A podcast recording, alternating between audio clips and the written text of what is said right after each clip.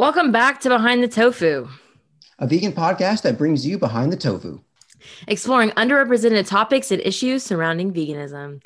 I'm Ashley. You can find me on Twitter at Generally Done. I'm Seth. You can find me on Twitter at Bolts and Bombers.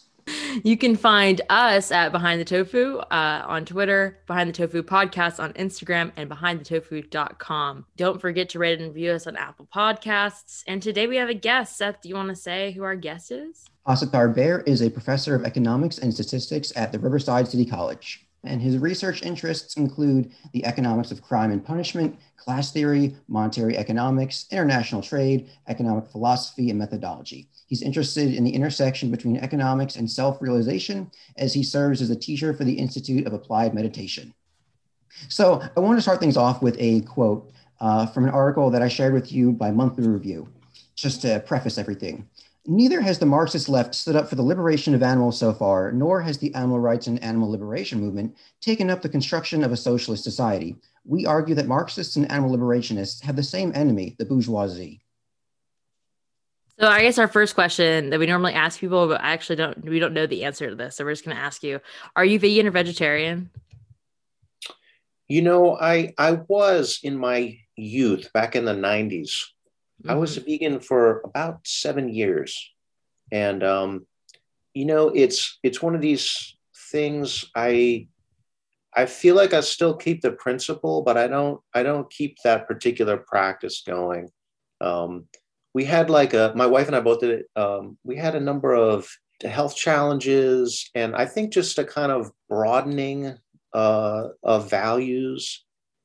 Also, it was a different era of you know like i feel like now things are you know a, a lot more vegan friendly. Uh, so that's kind of a good development. I think the culture is more open to that diet many different diets i think and which i think is good you know that's part of that's part of individual self-expression. So i guess since you were vegan for seven years at some point in your life i'm going to ask you at what at the beginning of your journey of going going vegan how did that journey go for you? And what was the realization that led you to becoming vegan? Well for me it was it was the book uh, the john robbins book the diet for a new america. And um, i think there was just something that was very evocative about that. And you know i think at a certain you know is a, a time for me where it's like a time of exploration? You know what is the linkage between individual action and you know social or collective action. Um, and it just felt like a very you know tangible way of like doing something. And you know i think i just like most people right had no idea like how animals are raised and what fa- what is entailed in factory farming. Um, and so that was an you know that book was an eye-opener for me. Um, it was difficult to make the transition. I i think i did it uh, quickly I, you know, for me, it just felt like an overnight thing, you know, like I was like, no, I gotta, I gotta change this. Right. Um, and uh, I was uh, a college athlete at the time. Uh, I was, I was running track and cross country. Um, and so that kind of, that kind of dietary practice was like, you know, the people had the most questions and kind of brought the most static were like my teammates, you know, because they were, they just uh, they were like, well, is this going to affect your performance, right? And um, so that was interesting. Uh, but yeah, that's that was kind of my arc. This is back in like the early '90s. While I understand that Marxism is a really deeply complex topic, could you think of your best elevator pitch on how to bring someone in who is um, curious or new or maybe just maybe misinformed I would say we still unfortunately see a lot of you know anti-communist and anti-Marxist propaganda from the mainstream media and politics lingering from the Red Scare era, which is why I think this is really important to start things off with.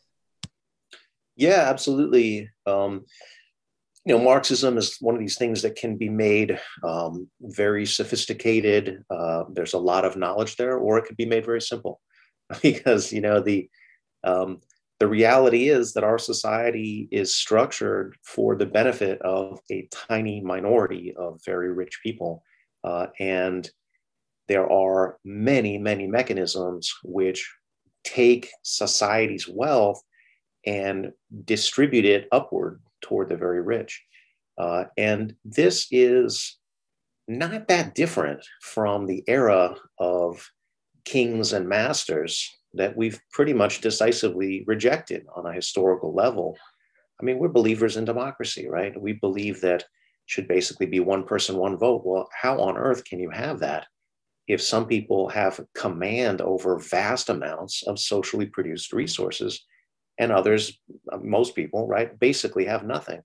Even in very rich countries. I mean, in the United States, here we are, a very wealthy society, right? The overwhelming majority of people essentially own zero wealth. Uh, now, you know, that might be sort of a surprising conclusion, right? Because you might say, well, people own their portion of their home, right? They own they own home equity. That isn't real wealth, right? I mean, that's wealth that you are using, right? Like, so if you were to sell your house, you'd have an immediate problem of like where to live, right? It's not that's not liquid wealth. Like if you look at liquid wealth, you know, very few people have any of it to, to speak of, right? Um, and so, you know, that's the society that we live in, right? It's it's a very efficient machine for funneling social wealth into the hands of a few people. And, you know, Marxism basically says, look, that isn't right. And that's not going to lead to a good place. It's based on exploitation. If we're going to have a decent society, one that works for everyone, not just the rich, we need to change that. We need to overturn the laws, the economic practices that and the culture that supports this kind of economy and says that it's good. Ashley, do you have any thoughts on that intro? No, I think it was pretty concise. When I was a political science student in college, and um, we didn't really actually, funnily enough, being a political science student, you would think that I would have studied um, Marxism more, but I don't think that I actually read any Marx at all in college, uh, even once. That doesn't um, surprise me at all. yeah so that was that was kind of like going into law school and starting to meet more uh, left-minded people. My boyfriend currently especially whenever he started talk, talking to me about marx i was like i've actually never read marx ever. Um, and i probably should have done that on my own at some point but i didn't. And he forced me to sit down and read the communist manifesto and then capital um, and he forced me to read other texts by scholars later on um, that talked about Marx. And um, he was like, "Well, if we're going to be in a relationship, you're just going to have to learn about Marxism." So that that was my introduction to Marxism, which I did the same thing with him to veganism. I was like, "If you're going to be, we're going to be in a relationship, you're going to have to be vegan." So we kind of did, we swapped uh, knowledge and ideologies, and uh, yeah, it sounds like you guys put each other in in a kind of uh, you know re-education camp where you each other your ideological development. Yeah that's good. I mean that's that that's what motivates learning right is having somebody important to you who you know says like you got to know this.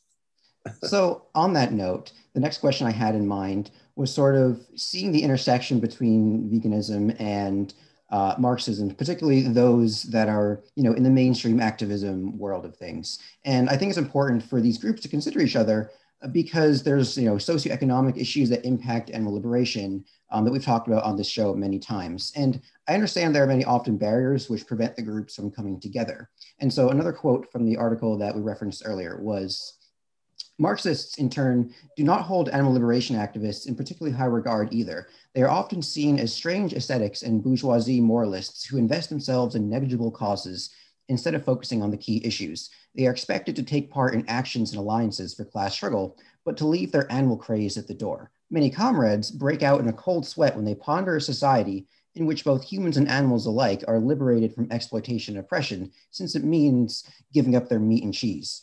And Friedrich Engels said, uh, made fun of the term uh, Herren vegetarianer, who underestimated the importance of uh, meat consumption in the history of human civilization and who we are, at best, utopian socialists. So the unfortunate reality uh, is that many animal rights activists today don't understand or target the underlying issues which fuel speciesism and animal exploitation, which is where being a Marxist would improve their perspective on societal change. How do you think we can find this common ground between the Marxist movement of today and animal liberation? Yeah, that's a good question. I mean, I think it's a big question. Um, it's one of the things that kind of I find amazing about Marxism as a whole is that it has uh, gone into many different fields or many different areas, many different activist spaces where you wouldn't think that there was like an immediate connection, you know, like, I mean, I, I'm, I was trained in this in academia, you know, so I kind of, I have that background, you know, but like there are, there are Marxist literary theorists, for example, you know, and, but like in a larger sense, I mean, so at, at first you're like, what the hell's that? You know, like that doesn't make much sense, right? Um, but in a larger sense, capitalism affects pretty much every aspect of life, right? In one way or another. I mean, we don't want to be reductionist about it. We don't want to say the economic forces of life are more important or more powerful than other forces, right? I mean, we know that cultural and political and ethical, you know, all of these variables are also very important. Um, so we don't want to be like economic determinist about it, but we do want to recognize that every aspect of society is connected to every other aspect. Uh, that's a kind of just fundamental, you know, philosophical perspective from from Marxism, right? Uh, often called dialectics or dialectical materialism. Um, so I, I, think, you know, there, that article is does a good job of saying, you know, here's some of the historical boundaries. Uh, you know, I think, yeah, like animal rights issues have often been seen as as individualistic or matters of individual choice and you know, Marxists are definitely like, hey, it's not about what the individual does necessarily, right? I mean, yeah, we make choices as individuals, of course. We have a kind of, you know, we like to express ourselves, like I said, right? But but what we do collectively is a lot more important politically. Um, but I think any kind of activist does recognize that, right? Because you know, it's not just about your personal dietary choices, right? It's about well can we you know through through action can we you know improve the the you know practices and you know uh, and so on right uh, so i don't i don't know if that's a real distinction or if that's just a kind of i don't know traditional you know barrier or whatever cultural barrier between the different groups um, but I, I think i think there's another kind of issue which is that you know, when you're focused on animals and animal rights, um, a lot of people will come and say, "What about humans?" You know, like humans are horribly exploited, right? Or or what hope do we have of recognizing they were causing suffering to, I mean, billions of sentient beings when we don't actually care that much when they're human either, right? I mean, like, what a stretch, right? Like we we should care about you know factory farming of chickens when you know humans are in cages on the border right? Um, i mean i think maybe maybe just a, a, simple way to sum it up is to say like no being should live in a cage right? I mean like that's it's like a uh, and if you think that, that they should uh, tell us why right? I mean like that should be, have to be defended. That that shouldn't be like the default position in society yeah, and and kind of uh, kind of grow off of what you said. Um, we do hear those arguments a lot. What about the people? The biggest argument that we hear is, is specifically about farm workers, right? Um, of course, like you said, that you know that people are saying, well, well, we need to fix a- human issues before we fix animal issues. I think that the whole goal of collective liberation is to liberate humans and animals simultaneously, um, and that's kind of I, I believe that would be a Marxist stance on on what we should do anyway, like you were saying a few minutes ago. To build off of what you're saying, a common thing I'll see on Twitter is um, specifically, you know, we see, let's say, a video of, you know, a fruit or vegetable farmer out in the fields in terrible, you know, conditions where they have to pick, you know, whatever it may be, and they get paid very little. They're, you know, they don't get fed much, or they, they don't get um, terrible weather, etc um, get placed in in government right. housing that is not sufficient and uh, is pretty much squalor. And and so people right. always blame place the blame of that on vegans for because it feels like kind of like a, a deflection or more of like just a scapegoat rather. Um, and then people are like, oh, well, you vegans, you think your your lifestyle is cruelty free, but you're eating these, you know, cruelty filled fruit and vegetables. And then we and then we would say, okay, well, you're probably eating them too and that then we don't really get anywhere with that. But that's sort of like you know the common you know uh, when it comes to farm workers and what we can do to help farm workers has a lot to do with decentralizing our food system. Food just for the consumption that we pers- like personally would need or whether that our community needs rather than producing for uh, global systems or even like national interstate systems right? Like we should be producing the food locally and then distributing it locally. Um, yeah. and that's that's why community supported agriculture is super important um, and things like that. I feel like most vegans are are into that. Like i think most vegans get it that our system of producing food period is quite problematic. Uh, I don't know if you guys read that. There was a, like a Michael Pollan article on this a while back, and he basically said, "Look, our our our food distribution system, our food production and distribution system is heavily fossil fuel based. I mean, that's just the reality of it, right? And we need to make it solar based, basically, right? Like we need to make it sustainable. Um, and you know, how would we do that, right? We have to we have to move away from like the kind of mass agriculture model, right? Like you know, the Green Revolution was a tremendous leap forward in terms of raising like crop yields, right? And we should recognize and appreciate that. But does that mean it's the only model? Does it mean that it's the, what we should use for everything, right? Probably not, right? I mean, we should probably move back toward a decentralized kind of agriculture where we're all more in, involved in growing our food and then there's less there's less distribution that has to take place right there's less you know fossil fuel powered trucking that has to you know transport our lettuce from you know far away to where we're going to consume it um, i feel like and that, like overall less exploitation of human capital going on. yeah on.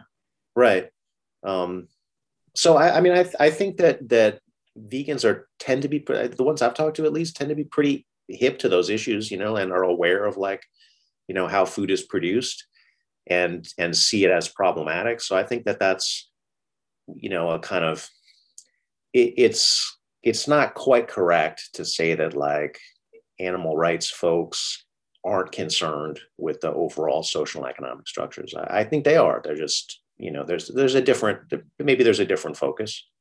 Um, but you know, there's lots of room for people to learn from each other too. I think part of that issue is also when you have, let's say, a handful of people that you know are ignorant or even willfully ignorant of the system. You get that people um, will then use that to amplify their message and sort of because it's easier to pick on those people. Let's say there's a lot of like gotcha kind of stuff too. I mean, you know, with with both like socialist communists or you know people who are in animal rights, like oh you know you're a hypocrite because this or whatever oh you wrote that on an iphone i mean you know we we have a system the, the, whole point is that we have a system that we cannot really choose to opt out of you know? I mean you know like you can choose not to eat meat but you can't choose not to be part of a system of of tremendous institutional cruelty. Um, you can't you can't choose not to be part of it because that's the world we've created right? I mean so you're going to be part of that world in some fashion, but that doesn't take away from the desire to create a better world. I mean, and, and it doesn't implicate the person in any way, right? I mean, like have taking a principled stand uh, is an invitation for somebody to examine your principles and see if they're consistent. But you know, like you can, consistency is kind of like in the mind of the beholder. You know, like you can and and vegans are often i mean i heard tons of this stuff uh, back in the day like you know so well you know oh you, you, know you you wear leather or oh that was you know that was made in china in a sweatshop or something i mean like you know it just it, it just is a kind of dead end for uh, for analysis because it's not about whether an individual is consistent or not. I mean, we all have inconsistencies. Let's admit that, right? Um, the question is, where are we going together you know i mean what are we what kind of world do we envision and and how are we how are we advancing toward that? Yeah so for an example of what you're saying like we can't really remove ourselves from these systems without at least exerting a certain amount of having a certain amount of wealth as well on top of that. But like for an example for our listeners like say you are a vegan you have removed animal cruelty from you from your plate from your lifestyle altogether. Um at that point you then start to think about okay human harms. What kind of human harms am i am i um, you know complicit to. So that would be like okay first with your food. Okay then i need to start buying or growing my own food. So buying food from um, local farmers and growing my own food. Well you get to that point and you're like okay uh, what else what other kind of systems of exploitation i am? Like you said with clothes. Okay well then i'm going to start buying you know from sustainable cruelty-free brands that have high or, or labor thrift, standards. Or thrifting all your clothes. Or thrifting all your clothes. Yeah, those options. Okay, you do that. That's fine. What about your utilities that are made from petroleum? Uh, what about uh, I'm trying to think. There's uh, so many other things that we all contribute to on a daily basis that if you get to the point where like removing every single thing that exploits other human beings or animals from your life, at that point you have nothing left because that is the system we live in. Um, and so there's not really a way to remove all harm, but being vegan um, and also like contribute and also buying from other t- types of systems and and trying to support other people right um, that are part of your same class i guess. It in that ex- to that extent you can make changes that then you know are trying to make the world a better place. So you can't remove all cruelty but you can make things better like you were saying. What do you guys think of that phrase that sometimes comes up in in marxism that said there is no ethical consumption under capitalism so we oh, hear that all gosh. the time because, yeah. like, anyone will mention veganism in some form, and then the quick response is there's no ethical consumption under capitalism. Um, right. And it, it's and like you were saying earlier, it's one of those common forms of a gotcha because it does. It's not even a principled uh, response, I would say. Because I mean, my personal opinion on it is okay. I agree there is no ethical consumption in capitalism, but it is our duty to consume the most ethical that we can you know, to try and achieve whatever ethical consumption is possible. And mm-hmm. while still making, you know, striving to make changes in the system to a world where we can all consume ethically. Because it when someone says that, it comes across to me as sort of like, well, you know, I can't be perfect in my consumption, so therefore I'm not going to try and be better. Unless they explicitly say, oh, I'm trying to be better. But most of the time it's not, it's the case of, oh, I just, I just want to give up. Mm-hmm. So my perspective is slightly different from from Seth's because I am a law student, and so I um last semester we talked about this in the podcast last semester as well. But last semester I was studying um I was studying business forms, and I'm I in general I study business law, um, animal law, and agricultural law. So that that's kind of my focus in law school, and uh one of the things that I learned about last semester that I'd never heard of before is social enterprise forms. Um, and social enterprise forms are companies that their entire goal is not to make money for, sorry, make money for their shareholders. So it's not about shareholder wealth maximization, but rather it's about contributing to a social cause. Examples of this are like Rainforest Chocolate or um, Bombas Socks um, you know, all of those types of things. The B uh, corporation. Exactly. Yeah. So yeah. we're talking about, yeah, benefit corporations, we're talking about um, benefit LLCs, basically all types of social enterprises. Um, and while I think that that is um, a good step forward, I don't think that that necessarily is ethical consumption either because they don't necessarily uh, ask the share the stakeholders the stakeholders people who are benefiting from the corporation themselves they don't necessarily ask them what they need or what they're what you know what kind of um, what kind of development they want they just kind of give it to them um, a good example of that would be uh, Tom's shoes, which I'm sure you know. Like Tom's shoes, when it got big, everybody was buying a lot of Tom's shoes, and everybody thought okay well i am i am doing this awesome thing where i am not contributing to shareholder wealth maximization. I'm actually like you know donating money to i'm actually getting shoes to people in um, developing countries.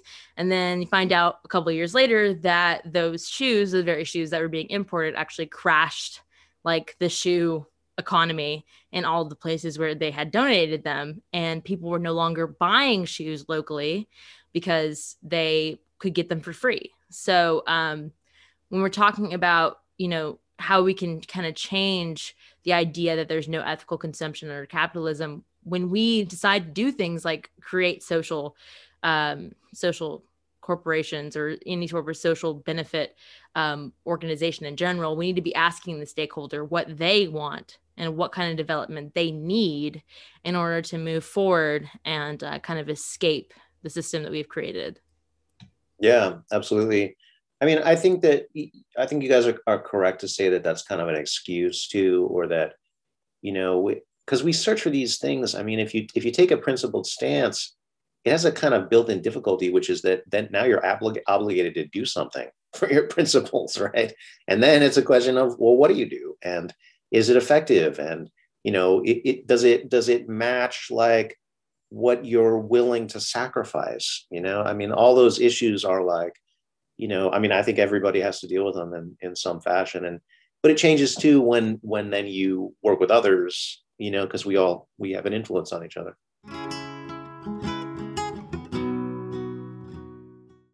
Marx himself has been critiqued as being speciesist. For example, uh, in the economic and philosophical manuscripts of 1844, Marx claims that essential to the notion of humanity is the idea that humans may be distinguished from other living beings insofar as they have capacity, once they are mature, to transform nature in free, creatively transformative ways that allow them to realize themselves as members of a universal whole, a species, both practically and theoretically. Whereas the animal produces only under the domination sorry, the dominion of immediate physical need. Man produces even when he is free from physical need and only truly produces in freedom therefrom.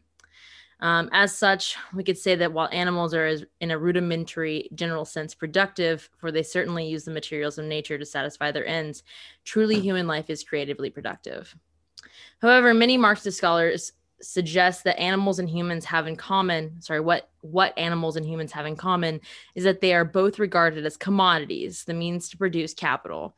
Because the because the labor power that produces our commodities whether human or animal labor gets transformed into the abstraction of exchange value it robs commodities of their qualitative distinctiveness both human and animals create products, and while humans may be able to create intellectual products, unlike animals, animals are subjected to similar, if not worse, exploitation under capitalism.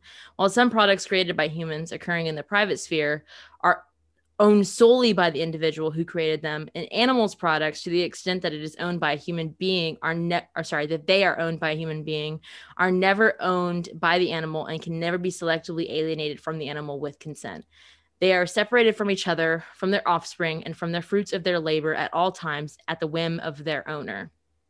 Since scholars seem to disagree, do you believe Marxist systems and conversations should include interests of non human animals? And do you believe that animals are really that distinct from humans as Marx suggests? Well, so, you know, the economic and philosophical manuscripts of 1844 are, first of all, the early Marx. You know, this is um, I mean, you know, Marx has had a lot of promise as a young person, but I mean, you know, he was a quite a young person in 1844, um, and his his work changed and developed quite a bit, especially after the revolutions of 1848. You know, basically failed more or less, right? failed to produce socialism, let's say, um, and you know they produced some some bourgeois liberal re- revolutions, which was good, um, but uh, they didn't they didn't go all the way. Um, and then Marx spent some two decades uh, studying economics, and I, I think he, he, you know his his work changed somewhat, although maybe not on that issue. I, I think in terms of like the boundary between like humans and animals, I think our ideas about that are very different than they were in the 1840s or the 1860s or whatever. I think um, I think we're seeing that a lot of the behavior that we thought of as exclusively human isn't. Um, that it's it's more of a gradation than it is a kind of hard line like like that describes. And I don't think Marx is unusual either for writing in the 1840s. I think he's expressing stuff that's pretty much mainstream type of stuff um, that remains mainstream up, until I think relatively recently, like the last few decades. I feel like scientists have looked into this more, and a lot of those those distinctions just I think don't hold anymore. Uh, even around issues like communication, um, you know, we see like more advanced communication than we thought, even in an animal like a seagull. You know. Um, so I just think, I think that's interesting. I think the more that we look into the because you know the the what you guys are talking about speciesism and that that rigid demand that we say, oh yes, the human is so different, right? The human is is sui generis. I mean, that is that's problematic anyway, right? Because that's not really how life is, you know. I mean, you know, eh, from a dialectical perspective, we're going to see it differently, right? We're going to see that there's a lot of contradictions at play here, and there's a lot more uh, dynamic movement, uh, we might be just sort of not seeing that because we are imposing that view. And I think as that falls away, we're starting to change that. The thing that that quote really reminds me of is the places that Marx talks about slavery and talks about the slave as as a piece of capital, right? From the perspective of the owner, the slave isn't much different from a capital input, you know. You buy the slave, the slave has a cost, right? It has a maintenance kind of requirement, right? You have to feed and clothe and give the slave their basic needs, right?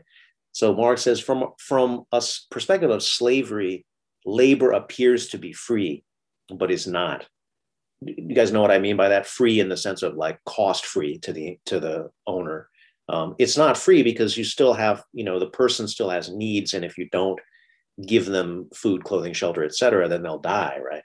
Which would be highly economical, uh, uneconomical, because that's, you know, they cost money, right? They're an asset, so you have an incentive then to to care for them at, at least on a basic level. And all that's true for animals as well, right? Animals are, you know, viewed as a kind of means of production or capital expense. You know, they have an ongoing expense attached to them, right? Which is the same thing, right? You have to feed and care for them, otherwise they perish. Um, so I, I think that's not all that different. And you know, Marxists have always been very much against slavery, right? I mean, that's that's part of the kind of and I think this is where the mass culture meets Marxism, right? Because the mass culture is also against slavery, right? I mean, like you talk to people and say, like, hey, is slavery cool under these conditions? They'll be like, no. What if it's really profitable? No. Still not not not morally acceptable, right? So yeah, but that's not how necessarily people felt in 1844 either when he was talking no. about the difference between humans and animals. Oh, absolutely. So, yeah, I mean, so in 1840, in the 1840s, actually, people were very much in the debate over whether human slavery was morally acceptable or not, right? I mean, that's the, you know, the pro-slavery apologists versus the abolitionists. I mean, this was a debate that took place for hundreds of years, actually. Um, but the abolitionists eventually won, you know, and I think that we have a widespread cultural understanding, uh, you know, across many different cultures, even that slavery is just a brutality of the past and that we should not permit it. Um, and that's good. That's a moral awakening in humanity. Um, we haven't really come to that understanding about wage labor or wage slavery, as Marx called it. And we certainly aren't there when it comes to the treatment of animals. Um, but I think that, you know, looking at some of those parallels can be useful as a thought experiment and as a, as a way of you know, getting into the, I mean, what we want is a kind of combination between economic analysis, but also you want it to have that morality, right? I mean, that's a key element of it because we are trying to make the world better, right? And that's a values judgment, right? So we have to be explicit about what are the values. One thing um, I want to add oh, about, wanna, oh, go ahead. Oh, I just wanted to make a comment for our audience that a lot of uh, some of the some of the conversations about about veganism and the way the way and the phrases and the terms that we use in our vegan activism have been challenged recently specifically um, by white vegans and since seth and i are both white vegans i do want to make the comment that um, none of this conversation in regards to slavery is meant in any way to be disrespectful um, seth do you have anything else to say i mean Yes, that's a good point to to make. Um, you know, I, I think the main issue when it comes to the topic of slavery, when it comes to you know animal activism, is it's more specific that people will specifically compare it to you know um, the enslavement of Black people, in, in that you know it dehumanizes them in in just the way that approach comes across. But when you look at it from this principled perspective of just how things are at their core value, I think that does explain it better. And it's sort of, it should be a lot less offensive um, because you're sort of just looking at the function of the term slavery rather than, you know, scapegoating the group. Yeah, and also when it comes to if we're talking about global standards for treatment, um, there's something that my my international law professor is constantly constantly bringing up and that is that um, it's pretty much an understood um, you know principle of of international law that torture right is wrong. Um, and that any sort of torture or discomfort is wrong. And if that is already the international standard for human treatment that all torture all sort of confinement are wrong um, then the question is when will that develop to prisons being wrong? When will that develop to animal husbandry being wrong? Um, because to a certain degree being imprisoned for even crimes against other people um, the way that we do it in this country is is torture. Um, putting people on death row to a certain degree is torture because it's mental and physical and emotional torture right? And then also if we're talking about the way that we treat animals putting them in cages um, you know falsely sorry uh, artificially intimidating them stealing away their children emotionally scarring them all the things that we do to animals. Those things are to my in my in my perspective from my perspective torture. So if we're not going to talk about slavery we could also just talk about torture as as an international standard because they're both things that people as a whole understand are morally wrong. Yeah i think it's interesting when when anim- when the life of animals is portrayed um it just it, it it it couldn't possibly be further from the truth you know like I mean, it's not always the case that animals are portrayed, right? Like if milk is being sold, you're not necessarily going to see cows in it, right? But to the extent that you do see cows, the cows are living the dream. I mean, they're in these beautiful green fields and rolling. Yeah, there's not a, a fence in sight ever, right? I mean, the, the cows are living in what I would call a communist utopia. I mean, and isn't that funny? Because it, their life's the opposite of that, right? I mean, the, the but and yet we need to insist that they're so happy and so free and so liberated. I mean, and of course we do kind of a similar thing uh, with with workers. I mean, to the extent that work ever appears, which it doesn't always, same thing, right? But if if workers are going to be depicted, they're going to be very happy about what they're doing, right? There's not going to be class. They're going to be fulfilled. Oh my god, so, so I, I have a great example of of that sort of you know misconstruing of workers. So currently, uh, you know, this this will come out I think a few weeks or so after um, what's been going on regarding Amazon, but the problem still exists. Anyways, so there's a lot of debate, and not really debate, but more so controversy over what's happening in um, Amazon workplaces. And there's currently a union vote going on to unionize the Bessemer plant. And so there was leaked documents showing that they have told uh, certain people to create fake social media accounts to then say, oh, these conditions are great. We're not pissing in bottles. We're not shitting on the floor. We're not doing this and that. And it's the exact same parallel that I'm seeing when you're talking about with the cows in happy fields when like they're straight up lying to your face. Well, there's there's millions and millions of, of examples of not millions, but there's the big the big example that you can look into is Fairlife if you want to see the dichotomy between how animals are treated and how they actually like how they're depicted because fairlife mm. was depicted as being this happy place and then you see the videos of how they're actually being treated and they're literally throwing calves over fences and harming their bodies. And when it comes to amazon you know people on twitter have been putting out example after example of human rights violations and labor violations that Amazon has been doing. And then when these people create these accounts to say, oh, this isn't happening, obviously we come on and say that's not happening. And that's basically what vegans are doing as well. Yeah.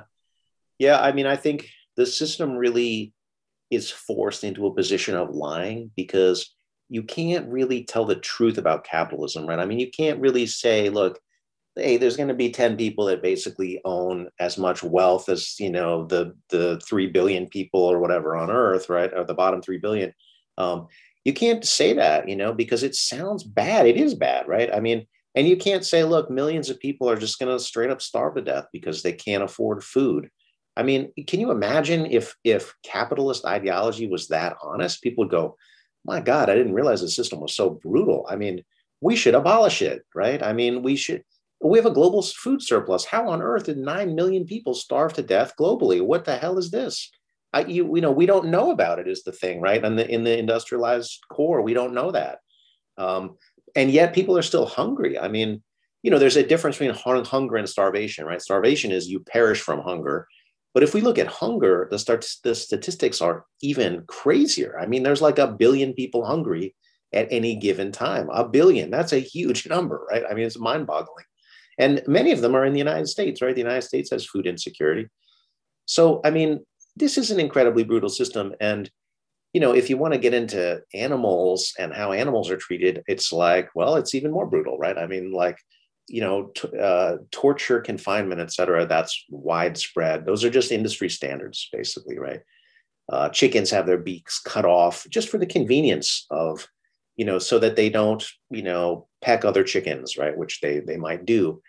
I mean, what a structural brutality that is, right? Like, why is that, right? Just it's just to just, just to lower costs, and so it's like we have a very casual attitude towards suffering there, you know that we will if it saves a penny okay massive suffering we, we will absolutely institute it um, and you know that's a i think again if people understood how widespread that was um, there'd be a more pressure to change it so that's the, thus the need for the lying I mean, uh, what we were saying a few minutes ago with the way that the way that the working class is depicted and how people are in general like led to believe that led to believe that everything is like fine, right? Um, I'm thinking back to high school, right? Whenever we were talking about our futures and what we were what we need to do, I guess, to to be productive members of society. And I went to a, a, school that did do a lot of trade that, you know, taught trades and got people certificates for trades before they graduated. And also were like, okay, if you want to go to college, you can go to college, but whatever. So it was a trade centered high school. Um, but what they basically and what they basically would say to us is that like you can do a trade you can go to college but if you don't do anything it's essentially your fault because you didn't try hard enough. Um, and that is that is basically like a, the tenant of uh, at least american capitalism is that if you don't do if you don't pull yourself up by your bootstraps if you can't get above the station in life you were born in then you yourself failed it's not a failure of the system. And so like i think that this individual blame is also like a the big term i guess the big term it's like the philosophy they use to to control us and to get us to think that you know this is okay or yeah. dealing with this okay. Yeah exactly. I think the other big issue that i see regarding this is hustle culture. And people will say all right you know i worked 80 hours this week or i worked 70 hours this week. How much are you doing? And this and that. And like they're so you know, prideful of being exploited so much. And they're so prideful of spending so much their time working for someone that doesn't really value their life or you know is extracting their wealth. And you know I, I see like occasionally people on like tiktok were like oh well, i worked you know you know this many this many hours this week and look and look at how much i got. And it's not that much and it's definitely not you know the full value of their labor. And then yeah it, it sucks because people are sort of indoctrinated this, this idea that well if you work more, you can automatically, you know, change your life. I mean, yeah, you can change it a little bit, but fundamentally, unless you're really born into a lot of wealth, you don't have a lot of room to, you know, change your entire class. Yeah. I mean, you can certainly earn more, but you're correct. It doesn't really change your class, right? I mean, like, how much liquid wealth would you need in order to earn an income from it such that it would be a decent income if you didn't have any other source of income, right? I mean, like what's a what's a fair return on money, right? Maybe 5% if you're lucky, right? So like and what's a good income? $50,000 a year, let's say, right? Um, so, you know, you'd need like a million dollars in liquid assets to produce a $50,000 a year income. And that's a stretch, right? I mean, like saving up a million dollars. Uh, I mean, you know, it can happen, right? It could, it, but it's a, a lot, right? I mean, you're going to have to hustle your ass off for for a long time there, um, and you're going to have to save. And you know, this is, um, I think, this is the ideology of capitalism, right? Capitalism says, "Oh, anybody can do it," right, and then overlooks the fact that, yeah, you know, but you guys won't, right? Because I mean, that's that's the thing, right? Not everyone can be above average, right? Like working that crazy amount, it, it has to be supported by somebody, right? You can't just work 80 hours a week alone. You're gonna burn out. I mean, maybe you can when you're young, right? Um, you guys can, but you know, there's you have a limited number of weeks you can do that. Um, maybe you have more of them if you have a partner at home who's like, I'm gonna do everything for you, but how much like time do you have to just rest or just be a human being or just do your laundry or whatever right all these things um, and if you're not doing those things your life is going to cost more right i mean if you're not cooking at home, what are you, you, you buying all your meals? I mean, that's that's going to cut into your savings, right? So the idea that we can hustle our way out of this, maybe a few can, you know, but that doesn't, you know, it's like it's it's like saying, hey, we need to cross this river, but only 90% of us are going to get across it, and 10% unfortunately are going to drown along the way. I mean, like if if we were honest and said that's our system, it'd be like, no, that's too horrible. We cannot allow that to be our system. I mean, could we not make make it so that everybody could cross? Yeah, we could, but that would cost too much money, so we won't. Like, no, no, that's horrible. I mean, you you are specifically dooming people to die, you know, and then and then pointing the finger and saying human rights. I mean, that it just doesn't connect, you know. Yeah, that that reminds me of uh um um I think it's called Omelas. Uh there's the story right about I don't know if you guys ever read those who leave Omelas or those you guys know what I'm talking about. Anyway, so it's a story about like this this society. Um, and they essentially like they party every day, they have festivals every day, everybody lives without hunger, right? It's just basic utopia thing. Everybody's happy. But then there's this one child who is imprisoned that people walk past every day. They can see them through the window, right? Suffering and squalor, who's never left, never seen sunlight, never left the room, um, you know, lives in its own feces. And the people who leave are those who recognize that that one child shouldn't have to suffer for the rest of society to uh, be happy. Um, and that is kind of, that's just something that reminded me of that. It's something that they made us read very early on in, in uh, college. Huh. One thing I, I was also reminded one. of, oh, sorry. No, I just said I never read that one. One thing that what you said also reminded me of was, um, correct me if I'm wrong on this, but I recall that the 40 hour work week was also was specifically tied to having, you know, a partner or rather at them really just a wife at home doing all the work. And so we haven't really evolved past that. And like, if that was, and, and now, you know, couples are still working, you know, their asses off to put food on the table. And if the 40 hour work week was designed for that, shouldn't that change? Yeah, I mean, I think what happened historically is Western societies started to change their norms around that. Uh, we had a massive influx of women into the workforce, right? That that statistic, which is the the labor force participation rate, right? This went up dramatically in the United States from the 1950s to the 1990s, all the way up to about the year 2000. Um, and you know that's the main reason why it went up, right? Is because the changing social norms around women working. But then capitalism sort of took advantage of those changing norms. And we entered a period of wage stagnation that started in the late 1970s. And so, like, okay, wages are stagnating or even falling in some cases. And then people are picking up the slack by having more members of the household working. And then it's like, well, households aren't really ahead here they are just compensating for the deterioration in their income, right?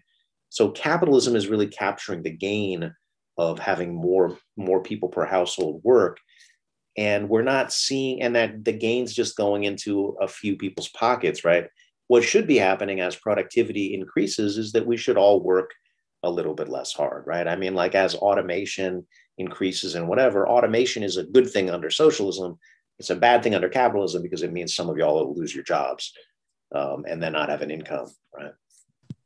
So let's tie things back to food again for our last question.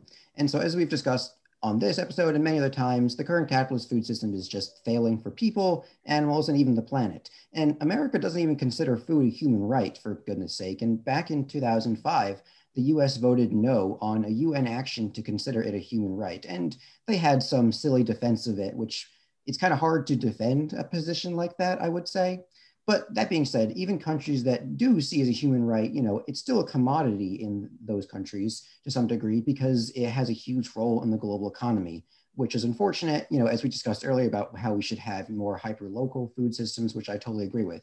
And so, you know, how would expanding, you know, the movement for socialism alleviate or even solve the overall food crisis? You know, um, and could you uh, talk of any examples where socialism has proven this worth in this regard? Yeah, um, I think that one of the issues with having um, well, with capitalist agriculture is that, you know, you have the like the sale of like what is pretty much a basic commodity, right? Like agricultural, especially if we're talking about produce or like, you know, dairy or meat or things like this, right? Um, you know, these are things that don't have a huge amount of value added, right? Like, so in that sense, it's not that different from something like lumber, you know? Um, so the the issue with that is that you know global commodity prices, especially for basic commodities, are pretty volatile, you know, and farmers have known this for a long time, right? Because ever ever since there have been cash crops, there's been deviations or volatility in prices, and those can have a huge impact on farmers' standard of living, right? Um, so you know that one issue with just producing for the market right? That's and that's an issue of capitalism because capitalism has the anarchy of production right? Nobody is in charge of it. Everyone produces according to decentralized price signals. Um, so if we envision what might socialism do well socialism would would bring some rational planning into this right? And say you know this is the plan that we have and the plan should be human centered it should it should take into account human needs uh, and by saying that, I, I, don't mean you know that that we're not taking other needs into into consideration. I just mean that it's it's not profit centered, right? It's centered on the good of society, and then you know we would take into account well, what about what's going on with the environment, right?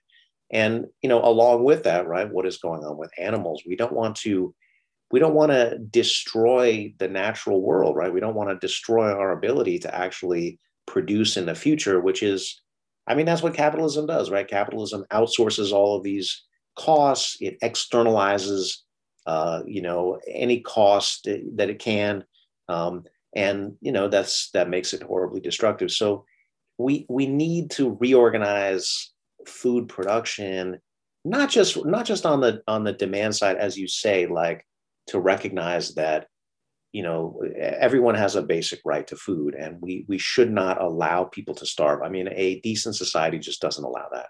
Um, and when i'm saying society i'm i'm i'm thinking a little bit into the future like could we recognize that as a global level instead of a nation state construct that is exclusionary like we've like we have thus far? Um, so you know when i look at the history of, of socialism i have to say socialism often been concerned about this and have looked at agriculture and seen it as a building block. They don't often have the kind of consciousness around animals uh, that that you guys are pointing out. So I think that's you know that's an area of development. But in terms of trying to create a plan and trying to restructure agriculture so that it can actually be a lot more productive, because one of the great problems with agriculture historically is that it has all of these different barriers and obstacles institutionally. Some of them have to do with, with property ownership that prevent a good amount of investment from entering agriculture and, uh, and then hold back its productivity hugely and also create the conditions for famine. Uh, because you know when you have small farmers who are basically because they have to pay enormously high rents and sometimes taxes and sometimes interest they are always on the edge of starvation and then any bad harvest uh, pushes them over the edge and you get you know you get a, a, horribly destructive famine. And you know this has been a problem for a long time. So socialist countries were like we need to you know we need to restructure agriculture so that we don't have this horrible recurrent problem of famine um, and that it's more rational you know? Um, now, I think we could do a lot better than what's been done in the past, though I do celebrate the accomplishments of, of uh, past socialisms.